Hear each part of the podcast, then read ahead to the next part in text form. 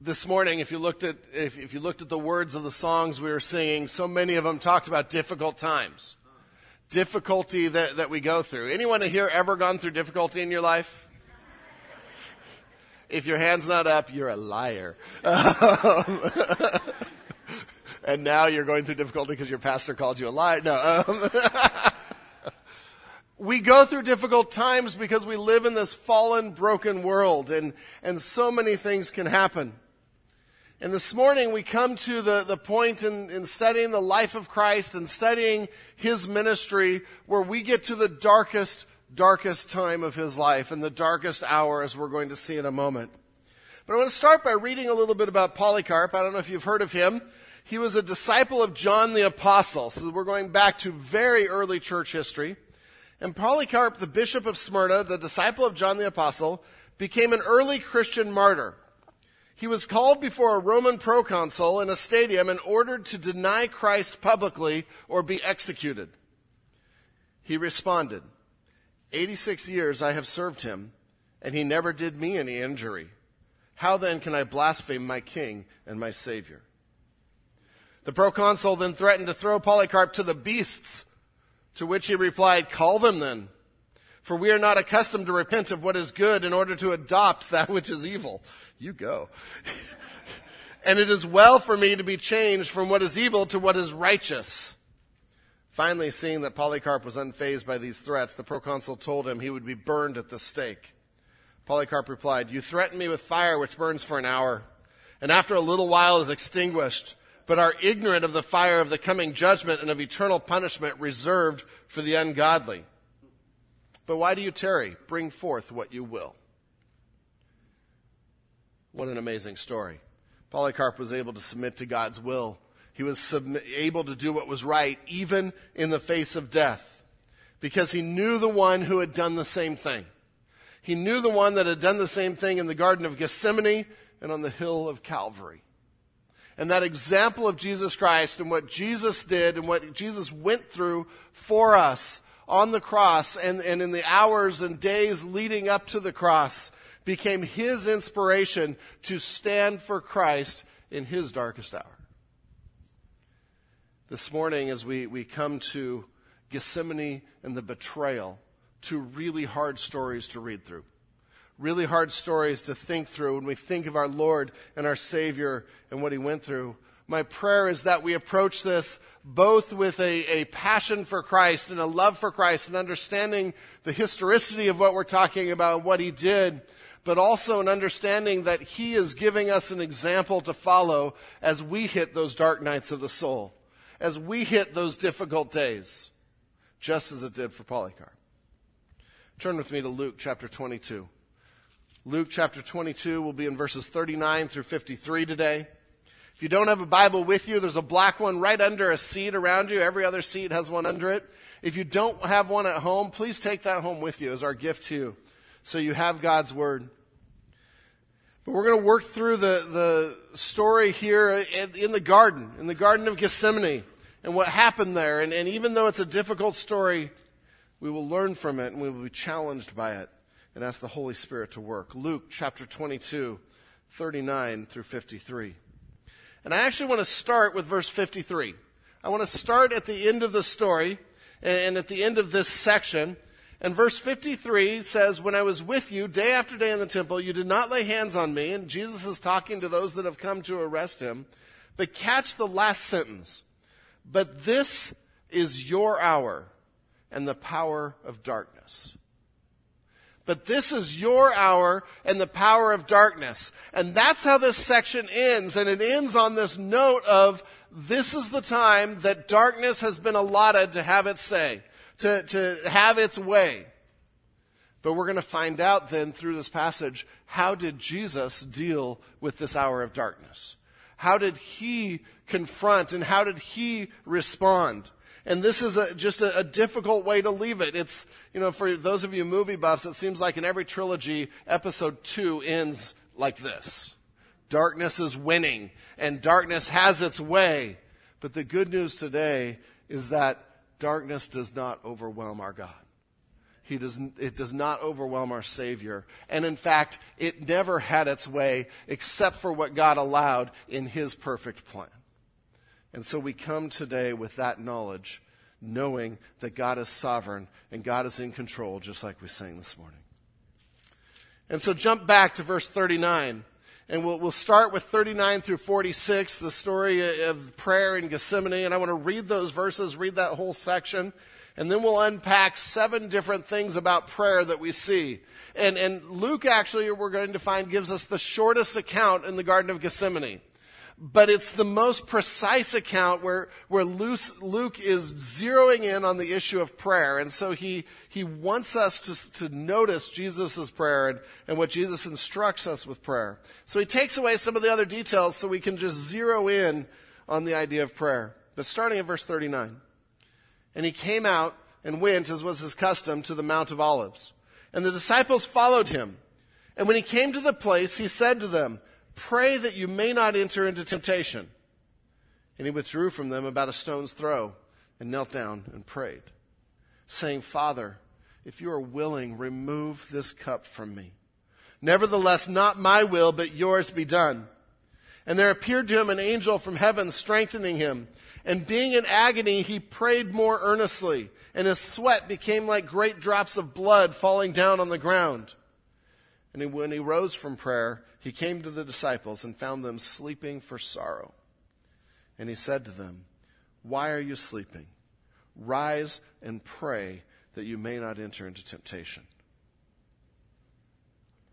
As we unpack these verses, I, I wanted to read them all together just to give us a sense of what Jesus was going through. And, and, and, this should bother us a little bit because Jesus is our Lord and Savior, and we've devoted our lives to Him. If you're a follower of Christ, you've devoted your life, to Him.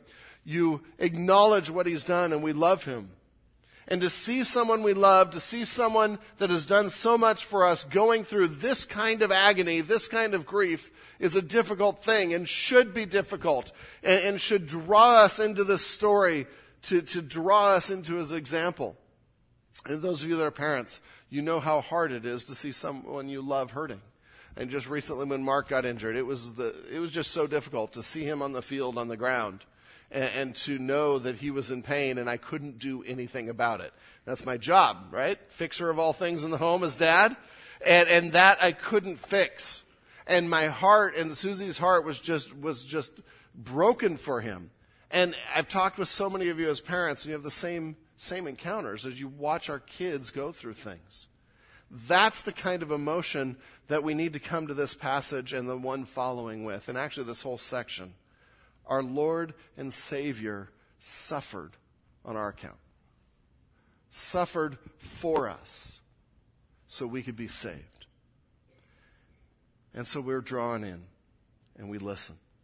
Verse 39 says, and he came out and went, and, and the, the setting here is we're coming right from the Last Supper. And they were just in the upper room, and they had just celebrated the Last Supper together, and, and they're celebrating the Passover, and Jesus had just did some teaching. He gave some hard teaching, preparing them for what was, what was coming, telling Peter he was going to deny him soon, and that they should all be ready and be watching for temptation and be ready for the trial that was coming.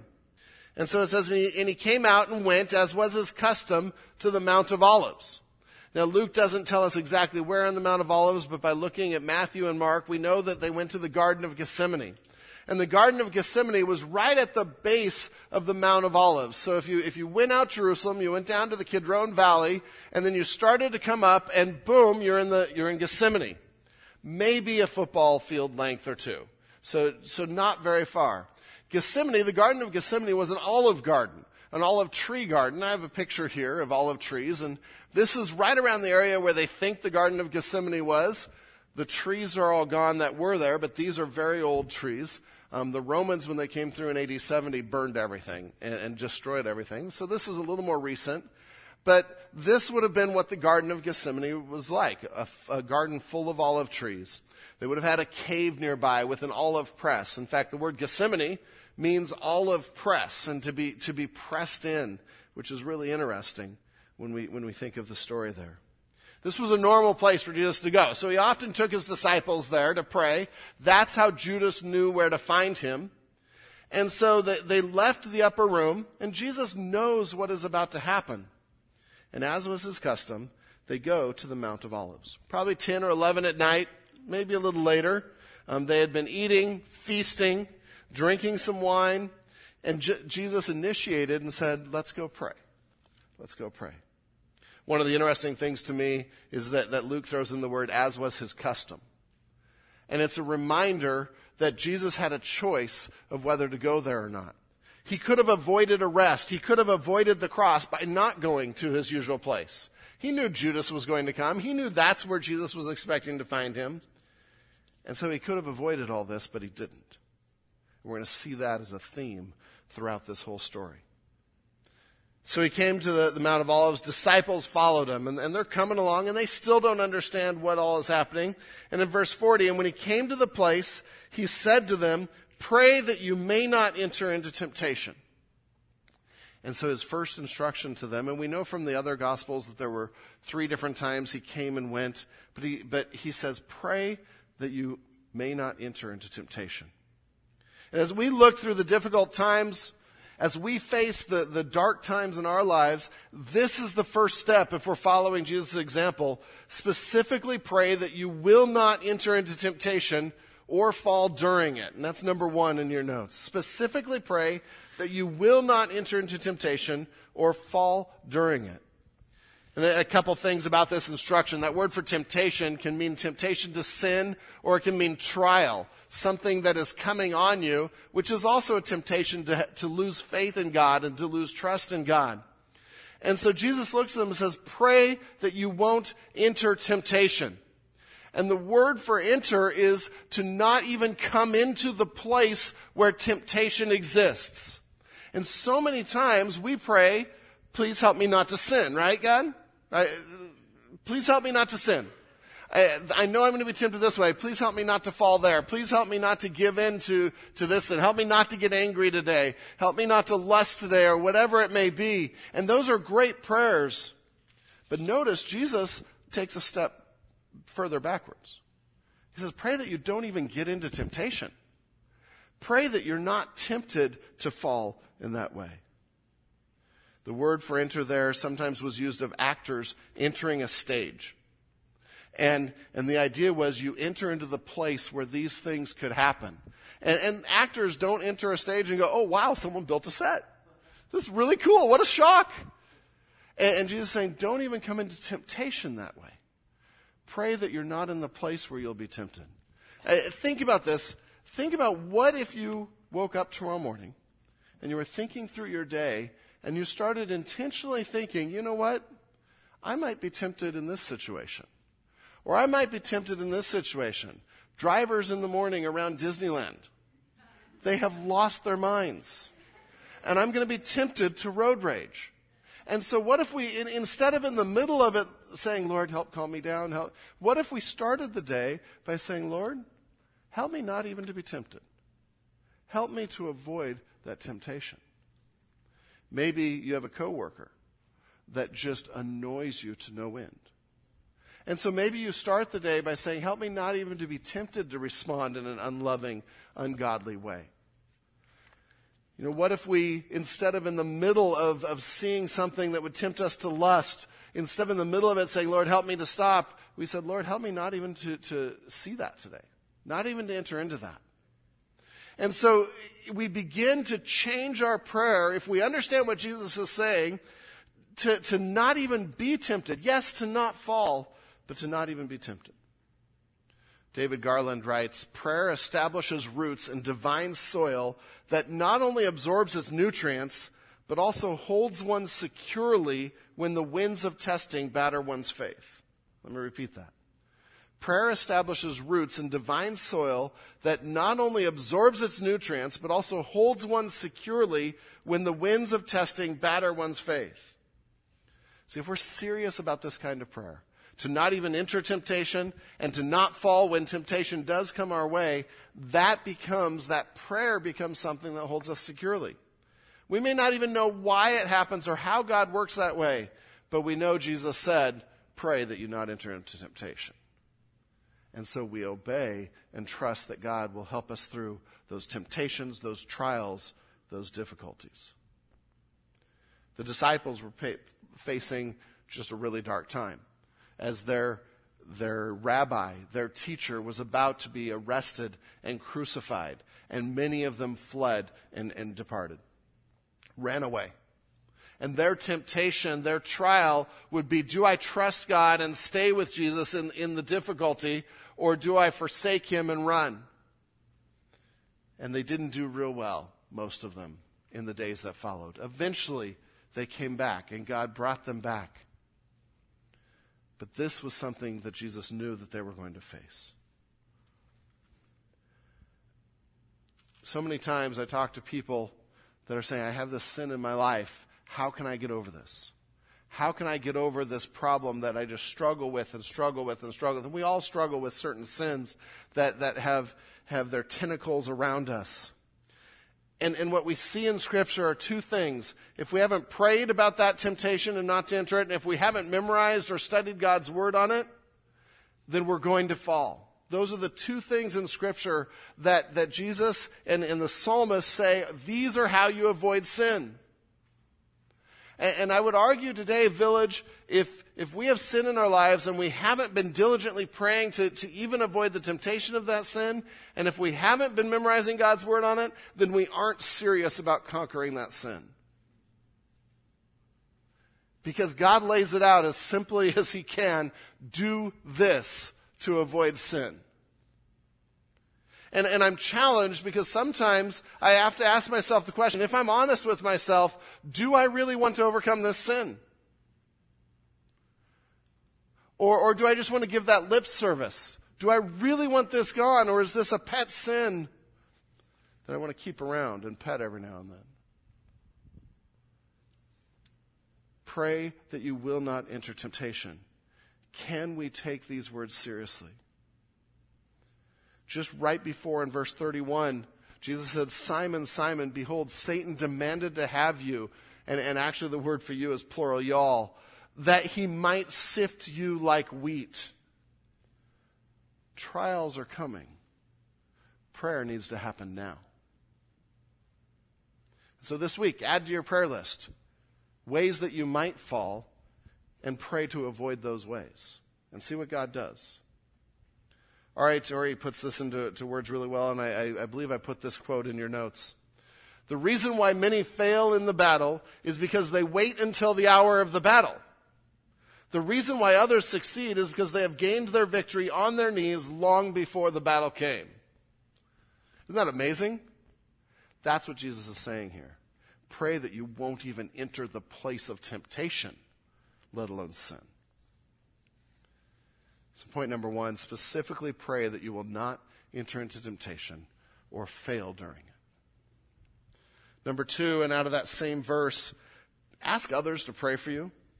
If we're serious about getting through the dark times, we've got to be vulnerable with each other and we've got to open up with each other and ask others to pray for us.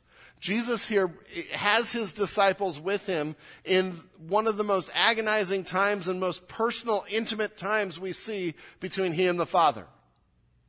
And he, he tells them, pray that you will, will not enter into temptation. We know from Matthew and Mark, he asks them to keep watch with him, to watch over him. He's asking them to enter the process of his temptation and his trial. And, and as he's begging God and asking God, can this pass? Is there any other way?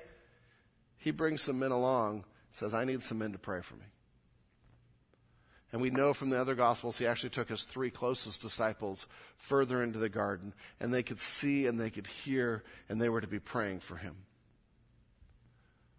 If we're going to make it through the dark times, if we're going to make it through the hour of darkness, we need to pray that we don't enter temptation, but we've got to have men and women around us that are standing with us.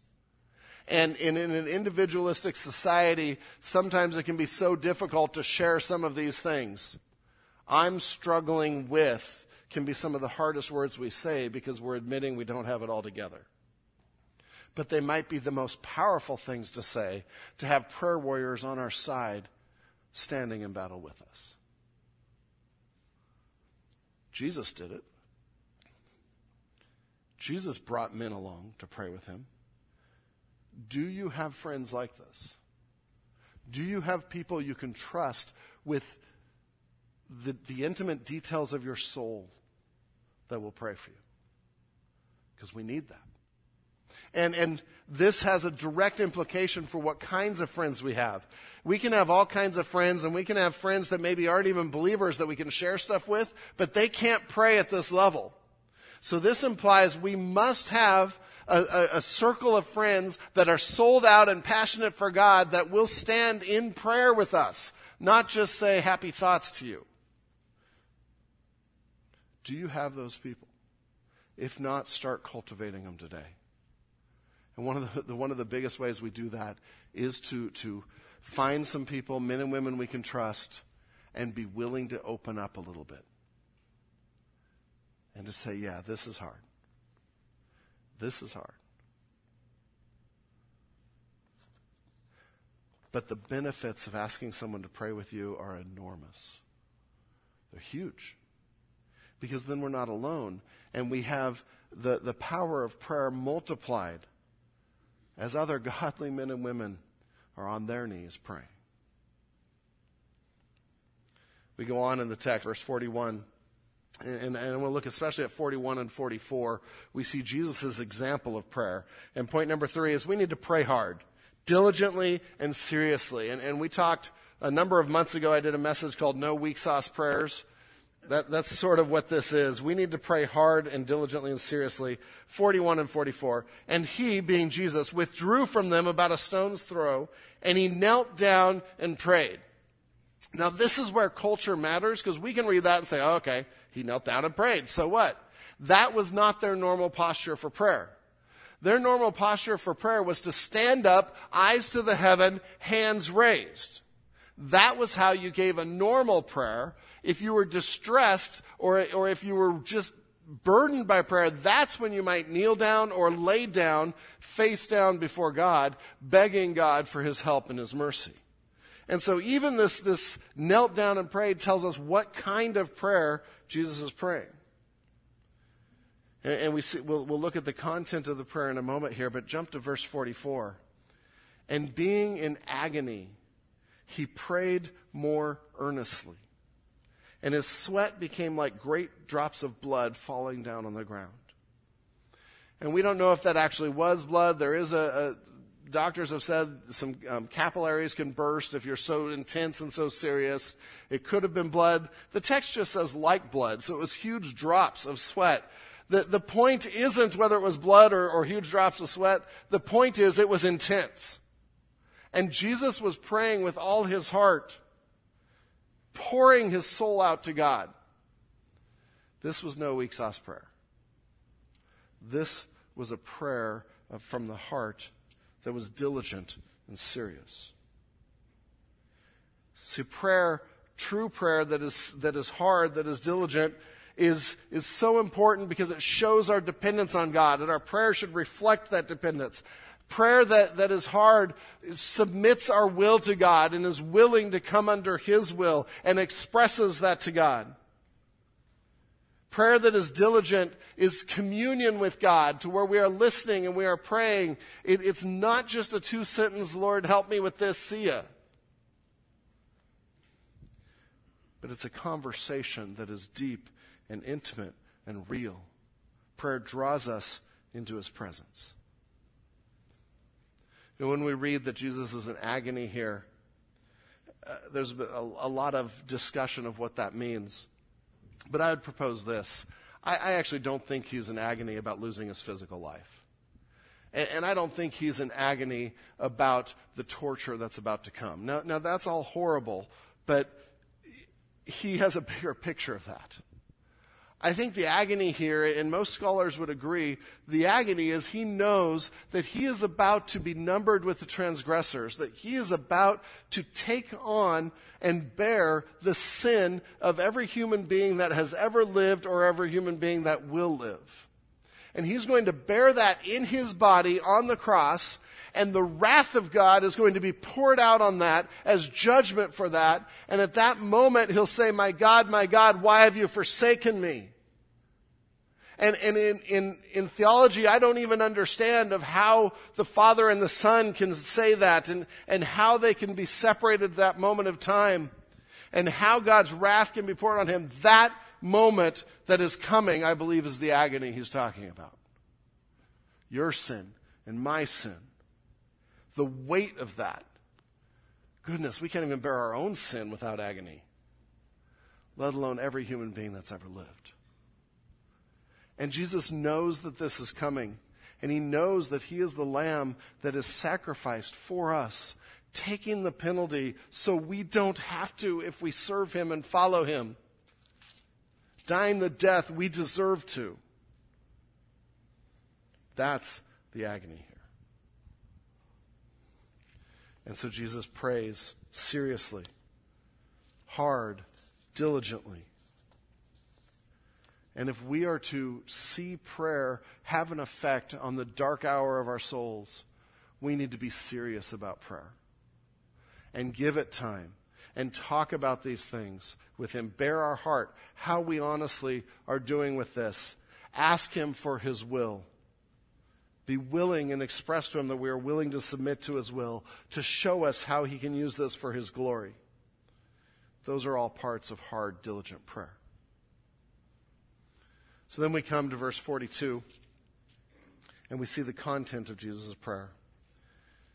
Jesus said, Father, if you're willing, remove this cup from me.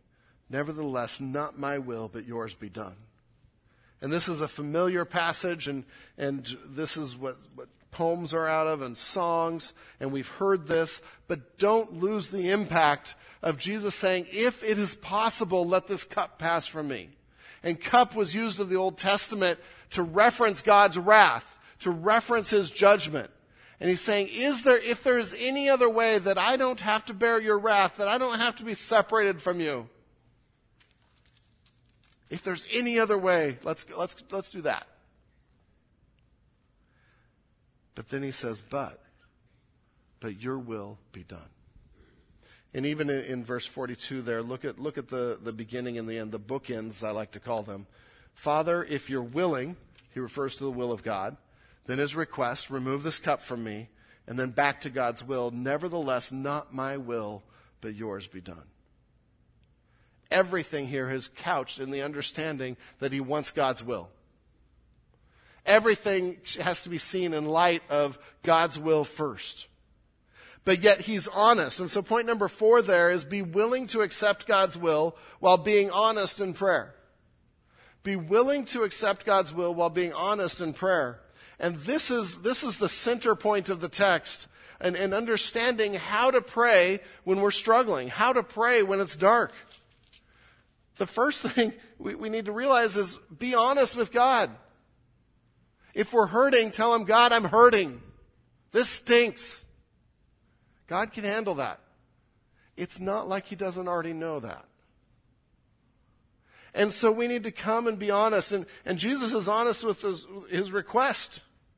If it's possible, let this pass from me. And this shows the depth of Jesus' relationship with his Father.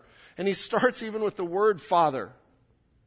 And he pours out the full range of his emotions to God. And we see that again in the other Gospels as well. And in verse 44. But while being honest, he's not demanding. Do you see the difference? He's honest, but then he says, whatever your will is. And he doesn't demand. It's okay to ask for healing. If you, if you have chronic pain, if you have situations in your life that, that are just, you're really struggling with, it is okay to ask God to remove that. It is good to ask God to remove that. But in the context of saying, I'm willing to listen to you and follow your will. Your will be done. So here's the thing God is a loving God that wants to answer prayer. And if we come to Him and say, Lord, help this to pass, help me not to have to go through this. And if He says no, that means He knows that that is the better way. And we can trust that He answers us and if, if the answer isn't that this is removed from us, whatever the dark times we're going through, if it's not removed, then we know that his answer is, You got to go through this, but I'm going to help you through it. So many times we, we think, and I've felt this too, well, God never answered that prayer. Baloney. No, He answered, but He said, My will is for you to go through this. And that's hard. That's hard to hear. I think it was hard for Jesus to hear because of the intensity of the emotion. At this moment, we again have Jesus with an out. And Satan is tempting him to refuse God's will, to take a different path. But he didn't. He didn't. Praise God. And so we see Jesus' willingness, willing acceptance of God's will, even while being brutally honest. See, real prayer in, in point three and four, real prayer takes this kind of work. It takes expressing this emotion. It takes adoring God's attributes and understanding His will. And, and we make our request to God, but then we submit to Him. That's the work of prayer. In verse 43, which I love 43 following this, because 43 is God's answer, by the way. And there appeared to him an angel from heaven strengthening him. And there appeared to him an angel from heaven strengthening him. And number five in your notes, God will strengthen, not necessarily take away. God will strengthen, not necessarily take away. Jesus' immediate answer to prayer was an angel that came and ministered him and strengthened him to go through what God's will required him to go through. The answer wasn't, you know what, I do have another way. We're going to kill Barabbas instead. No, this is my will. But I'm here with you. And I'll walk this with you. And I'll strengthen you. I love that verse. An angel came and ministered to Jesus. In the same way, when you and I are going through situations that seem unbearable, that seem challenging, and we pray, if God chooses to not remove that, then that's His will, and He will give us strength to get through that. He will minister to us as we seek Him, as we look to Him. He will not leave you alone in that. And He provides to Jesus the means to go through the cup, not the removal of the cup. Sometimes those times when God provides the strength to go through that trial, those times can become the most precious times of growth in your walk with God. They're the times that I look back that I, that, that I wish I didn't have to go through, but I wouldn't change that I went through it. Does that make sense? Because those are the times I look back and say, I learned more about God in that time. I learned more about trusting Him. I trust His faithfulness. Great is His faithfulness because even in my dark time, He walked with me and He ministered to me and He helped me through it. Don't underestimate the power of His strength in dark times to, to help your walk with Him grow and flourish. God will strengthen, not necessarily take away. And we trust that He knows when to do what. Number six, don't give up and give in to grief. Don't give up and give in to grief. When we are in a dark hour, the dark night of the soul, and we've prayed and we still don't see how we can get through, it can be so easy, become so weary from what we're going through and so overwhelmed. And we just say, I can't even go on. I, I I don't have the strength to even face tomorrow. Don't. Don't give up. Look at 45 and 46. And when he rose from prayer, and, and it's really interesting because the idea is he, he, he's had this intense prayer and he gets up and he's buoyed. He's in, he's in a better place after praying. And when he rose from prayer, he came to the disciples and found them sleeping for sorrow. And Luke's the only one that gives us really the reason. And the, the for sorrow, they're so overwhelmed by grief and what is happening, and they're starting to realize that Jesus now, three, four, five times has said, I'm going to die. And, and they're starting to realize this is coming apart at the seams. Someone's going to betray him. And they're so overwhelmed from sorrow that they sleep. And they can't keep watch. and they can't stay in prayer. And so Jesus, who devoted himself to the hard work of prayer, is lifted up and ministered to and ready to go on. The disciples who couldn't continue in prayer are asleep in sorrow. Sort of, which, which do we want to be? And prayer is the difference. And, and staying in prayer. See that contrast. Grief and sorrow is the result of not going to God in prayer and trusting his answer. Philippians 4, 6, and 7 verses I love about prayer says, Do not be anxious about anything or don't worry about anything, but in everything by prayer and supplication with thanksgiving let your requests be made known to God. And the promise that follows it is, and the peace of God, which surpasses human understanding, will keep your hearts and minds in Christ Jesus. Paul says, if you're going through the darkness, pray. Give it to God in prayer. Let your request be made known to God. The result is His peace will help you through that and will guard your hearts and your minds. To the disciples, they needed to keep praying. In fact, in 46, he says, And he said to them, Why are you sleeping? Rise and pray. Wake up, get up, be devoted to prayer. It's that important that you may not enter into temptation.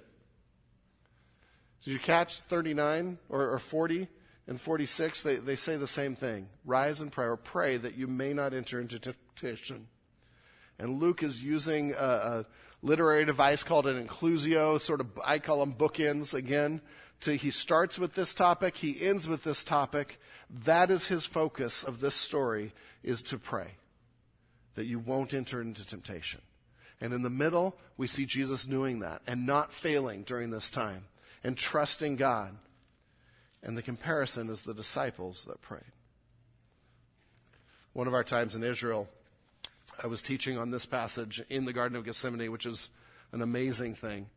And afterwards, our guide came to me and says, You know, you need to know something else that maybe you should share when you teach on this. So I'm going to share with you just his heart's for the disciples. And sometimes they get a bad rap here. He says, Remember, they just ate good food for two, three hours they had at least four glasses of wine with the cups with the Passover, and it's the middle of the night. Don't be too hard on them. and I love Ronan because he gives so much culture that I don't think about. But still, Jesus says, rise and pray. Don't sleep. Overcome even the natural inclination to sleep and our natural tiredness and our natural way of just wanting to, to check out and trust that God is sovereign and wants to hear from you. The next section is, is point number seven, and it's sort of all together because it's the result of this. And point number seven in your notes is we're praying through the dark night. Accept God's answer, get up, and willingly seek his purposes. I could have said, get off your tail end. But this is, this is the example we see in Christ that he had prayed, he had given it to God, he accepted God's answer, and then he willingly gave in to his purposes. And so we get to the arrest here. And, and, again, this can be hard, but understand the background that prayer has happened and God has said, no, this is my will. He's given the strength to go through it. And so now this is God's will enacted. This is Jesus acting on it. So in verse 47, while he was still speaking, there came a crowd. And, so while he's telling his disciples to get up, the crowd comes, and the man called Judas, one of the twelve, was leading them. And, and I, need, I need to stop for a minute and get, get the picture again. I had mentioned only like one or two football fields as the gate of Jerusalem. Now, the thing is, back when Jesus was alive, they didn't have streetlights. And, and in fact, you could see from Gethsemane, you had a straight shot over the valley of everyone coming in and out of the gate. And in the middle of the night, you're talking 20, 30, 40 people carrying torches out the gate. Jesus knew at least 10 to 15 minutes, not to mention his sovereignty and his omniscience, but even just sitting there in the garden, he's watching them for 15 minutes come to him. And he still didn't leave. And he still didn't run. Easy. Just go up and over Mount of Olives, you're gone. And he stayed there and accepted God's will. He could have left when he saw them coming. He could have gotten out of it that way. but he didn't. He chose to die for you and I. And so while he was still speaking, and these first two verses are the betrayal, Judas comes and he drew near to Jesus to kiss him. But Jesus said to him, Judas, would you betray the Son of Man with a kiss? And this, these two verses break my heart too, because Judas was one of the twelve. He had spent three years with Jesus. And, and Luke is intentionally highlighting the intensity of the betrayal, the depth of the betrayal the kiss that he came up to give. Now, for us, that might be a little weird, but um, and don't be doing that afterwards. But um, that is something you came up to your teacher or someone you respected on greeting, and you gave him a kiss on the cheek, maybe both cheeks, and it was a sign of respect. It was a sign saying, I love you, I care about you, I respect you, I follow you. And that's how Judas chose to betray the Savior. Luke mentions one of the twelve. Judas, one of the twelve, was leading them, and he's mentioning that to say this was Jesus' inner circle. He betrayed him with an act of respect and homage. This is horrendous. This is hypocrisy. This is the part of what Jesus had to go through. And Judas kisses him probably not to say, hey, this is Jesus, you don't know who he is. He, they had seen him every day. But probably this is, is Judas saying, I know where he is. And the leaders, they're trying to arrest Jesus in the dark of night away from the people. Because remember their fear? If we do this in front of the people, they're going to get mad at us. They're not, they love him. So we'll do this at night. Hey, Judas, you know where he'll be? Yeah, I know where he'll be. And he takes him. And he turns him over. And so the dark gets darker. This is the most painful of situations. But Jesus accepted it because God enabled him to go through it. And I think again of the dark times that I go through and that you go through. And if I've prayed about it and if I've trusted God, can I willingly accept God's will, even in the depth of something like this? Things like this are why Polycarp could say, He's never failed me, I will not fail him. And in 49 and 50, we see the resistance. 47 48 is the betrayal, 49 and 50 is the resistance. And they still don't get what we talked about last week, where Jesus said, Buy a sword, and he's just saying, Be ready for trouble. And they're like, We got two! And now they're going to go, they're going to double down on that. And when those who were around him saw what would follow, they said, Lord, shall we strike with the sword? That's probably Peter talking there, because we know from the other Gospels, Peter's the one with the sword. Lord, shall we get him? Shall we strike with the sword? And one of them, and notice there's no answer from, they didn't even wait for an answer. Lord, shall we strike with the sword? Aha! So what happened. And one of them struck the servant of the high priest and cut off his right ear.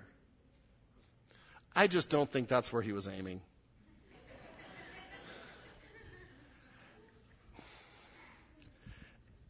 They're not used to, they're fishermen. They're not soldiers. and so Peter just runs in, as Peter usually does, cuts off the right ear, trying to protect Jesus. I, I, appreciate the heart. I appreciate that he wants to protect Jesus. He's still thinking Jesus actually meant a sword, and, and he hasn't understood Jesus when he said, that's enough of that talk. And, and, and so he runs in to protect Jesus, but Jesus says, no, no, no, no. And he said, No more of this. And he touched his, his ear and healed him. And this begins the acceptance again because Jesus, he's not, he's not leading a rebellion. He's not leading an armed rebellion against Rome. This is not the nature of his purpose. And so he corrects Peter and he corrects the problem. See, Peter is doing what so many of us do, which is why I relate to him. He's taking matters into his own hands. Doesn't even wait for God's answer. His prayer is a quick prayer. Uh, I wouldn't call it a prayer, question. Shall we hit him with the sword? And without even waiting for the answer of the master, he goes in and impetuously cuts off the ear. And we do the same thing. We try to take control. We try to help God out a bit. We try to take matters into our own hands. And, and I know that there's a, a balance here, and it's a difficult balance because pray and take action. I'm all for praying, submitting to God, and trying doors, trusting that God will open the doors that He wants to open. But we have to be careful of thinking it's in our control. And it's, it's my job to fix this. And it's my job to avoid this. And so while we can relate with Peter, we need to learn from Jesus and say that's not the way. Jesus is humbly submitting to the Father's will here. And then we get the following of God's will. The will of God followed in 51 to 53. But Jesus said no more of this. He touched his heel and ear and healed him. Then Jesus said to the chief priests and the officers of the temple and the elders who had come out against him, Have you come out against a robber with swords and clubs? Really? This is how this had to go down? When I was with you day after day in the temple, you didn't lay hands on me, but this is your hour and the power of darkness. He's like, uh, he's pointing out that they're doing this in an underhanded way. They're not going through correct channels. They're not arresting him as they should in, in, in daylight in front of people. They weren't even supposed to arrest him and have a trial at night. And he's pointing that out, and he's saying, and, and you think I'm the criminal here? And he's gently just pointing out who's in control. And he says, But this is your hour. I am going to let you arrest me. I don't have to, but I'm going to let you arrest me. I'm going to let the power of darkness have its hour because it's only an hour, figuratively. It's only a short time. Jesus knows the bigger picture. He knows that he is about to defeat the power of sin and death. He knows that he is about to provide salvation for every person that follows him. And so God's plan isn't taking a left turn here. God's plan is right on schedule, right on time, right on purpose. Jesus could have stopped this with a word, but he didn't. And he submitted to God. One author put, the real battle was fought here at Gethsemane. Here, Jesus willingly accepted the cup. Jesus, the last Adam, resisted the temptation in his garden. Wow. Wow. I would encourage you today, if you haven't followed Jesus, I would ask you why not? Why not? Jesus could have stopped this any number of ways, any number of times, but he willingly, because of his love for us, he willingly went to the cross to take the penalty for our rebellion against God, to take the penalty for every single sin I've committed. And he still went.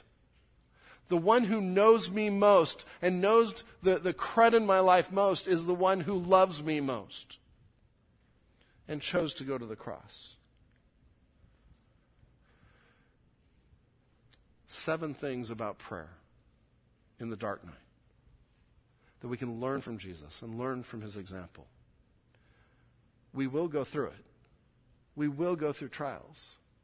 The question is will we have prayer and will we have a, a trust in God's sovereignty in our arsenal to defeat that? We'd like to end with a song. So, worship team, if you could come back up just stand with us together. And this is a song that as we, we enter the Christmas season, sometimes this would be a Christmas song, but it's one of the songs we have that ties both Jesus' birth and coming to pay for our sins, and it mentions his betrayal and death on the cross. Because when Jesus came at Christmas, when he came as a baby, he already knew Gethsemane would happen. And he already knew the betrayal would happen. He already knew the arrest would happen. And he still came to earth.